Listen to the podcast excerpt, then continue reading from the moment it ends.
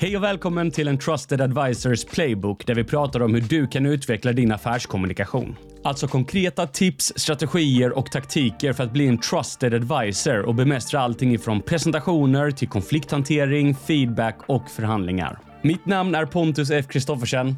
Enjoy!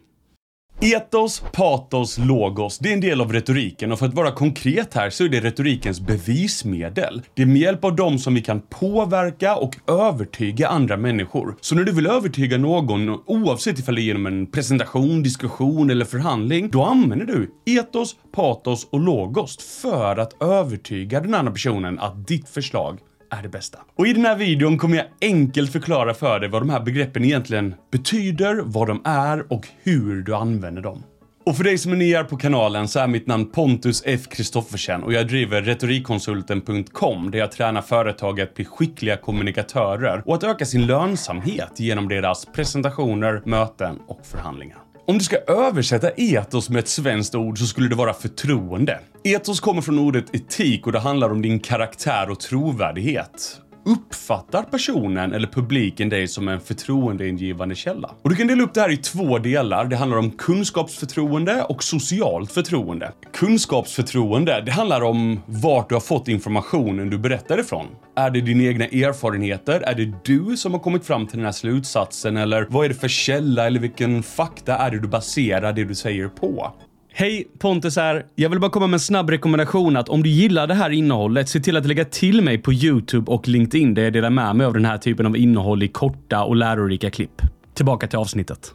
Socialt förtroende, det handlar om huruvida du uppfattas som trovärdig. Vissa människor blir i princip aldrig ifrågasatta utan alla tar för givet att det de säger stämmer för att de låter så övertygande. Medan det finns andra människor som upplevs som nervösa och osäkra och de blir mycket oftare ifrågasatta och behöver hänvisa till andra källor. Så här kommer ju nervositet, kroppsspråk, röstanvändning och förstärkande ordval in. Alltså hur du presenterar informationen påverkar ifall den ifrågasätts eller inte.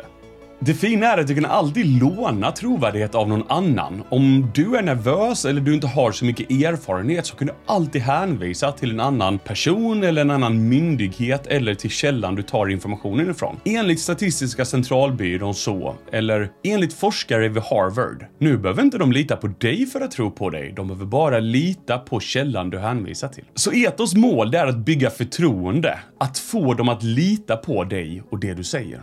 Om du ska översätta patos med ett ord så skulle det vara känsla. Patos handlar om att väcka ett känslomässigt engagemang hos personen eller publiken som du pratar med. Det betyder inte att du måste få dem att skratta, gråta, bli arga eller lyckliga, utan det betyder att du ska väcka en känsla av att något måste ändras, något är fel, något är dåligt. Logik och rationalitet, det är viktigt, men utan de känslomässiga engagemangen så sker ingen förändring. Låt mig ge ett exempel.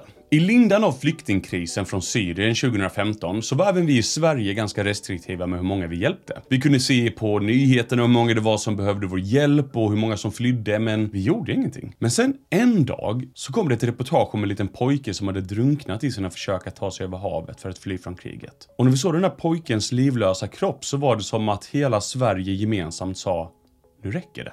Det var ingen fakta som ändrades, inget logiskt. Det var ett känslomässigt engagemang som väcktes och det fick oss att göra någonting. Så patos mål, det är att väcka ett känslomässigt engagemang hos den du pratar med. Och logos, det hör man nästan direkt vad det ska översättas till med ett ord. Logik. Logos handlar om att ha en tydlig och trovärdig bevisföring. Det handlar om att använda fakta och att prata till lyssnarnas intellekt och förnuft för att övertyga dem. Så för att summera så handlar etos om att skapa förtroende. Patos handlar om att väcka ett känslomässigt engagemang, alltså att prata till hjärtat. Logos handlar om att ha en tydlig och trovärdig bevisföring, alltså att prata direkt till hjärnan. När vi använder alla tre tillsammans har vi lagt en väldigt stark grund för att vara övertygande och lyckas få igenom vår idé eller förslaget som vi lägger fram. Så det var allt för det här avsnittet.